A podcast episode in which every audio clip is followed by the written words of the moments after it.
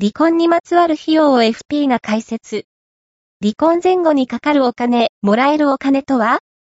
婚姻費用は、別居中でももらえる生活費のこと。話し合いの前に、共有財産の洗い出しをしておこう。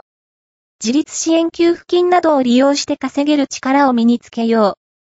気になる子供の教育費は、国の支援をフル活用しよう。